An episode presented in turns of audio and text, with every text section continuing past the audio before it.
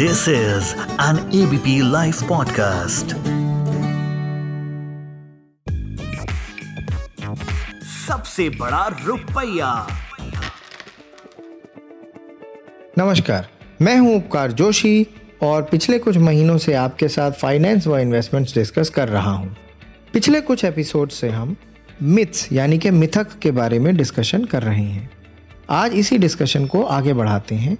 तो आज का नौवा मिथ है, सिर्फ़ छोटे इन्वेस्टर्स ही एसआईपी यानी कि सिस्टमैटिक इन्वेस्टमेंट प्लान कर सकते हैं।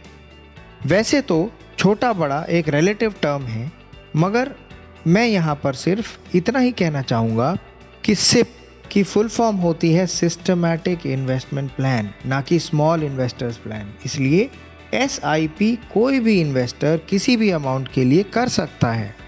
आपको याद दिला दूँ कि एसआईपी के द्वारा हम एक निर्धारित दिन पर एक निर्धारित अमाउंट इन्वेस्ट कर सकते हैं। एसआईपी को लंबे समय तक चलाने से आपके फाइनेंशियल गोल्स तो पूरे होते ही हैं, साथ ही रिटर्न्स भी अच्छे आ सकते हैं। दसवां मिथ है टैक्स सेविंग वाले म्यूचुअल फंड्स यानी ई सिर्फ़ तीन साल का लॉक इन रखते हैं। इसलिए तीन साल बाद उनमें से पैसा निकाल लेना चाहिए। इनफैक्ट मैं तो ये कहूँगा कि ई एल एस एस को आप बाकी के इक्विटी फंड्स जैसा ही समझें और अपने फाइनेंशियल गोल्स में से किसी एक गोल को पूरा करने के लिए ई एल एस एस यानी इक्विटी लिंक सेविंग स्कीम का इस्तेमाल करें। इससे आपको बहुत से फ़ायदे होंगे।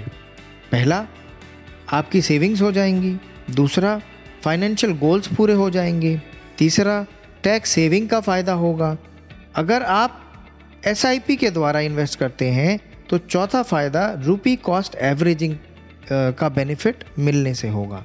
आशा करता हूँ आज के मिथ्स आपको समझ में आ गए होंगे। अगले एपिसोड में इसी तरह की कुछ ज्ञानवर्धक बातें करेंगे। तब तक के लिए उपकार जोशी का सभी को प्यार भरा नमस्कार। सबसे बड़ा रुपया।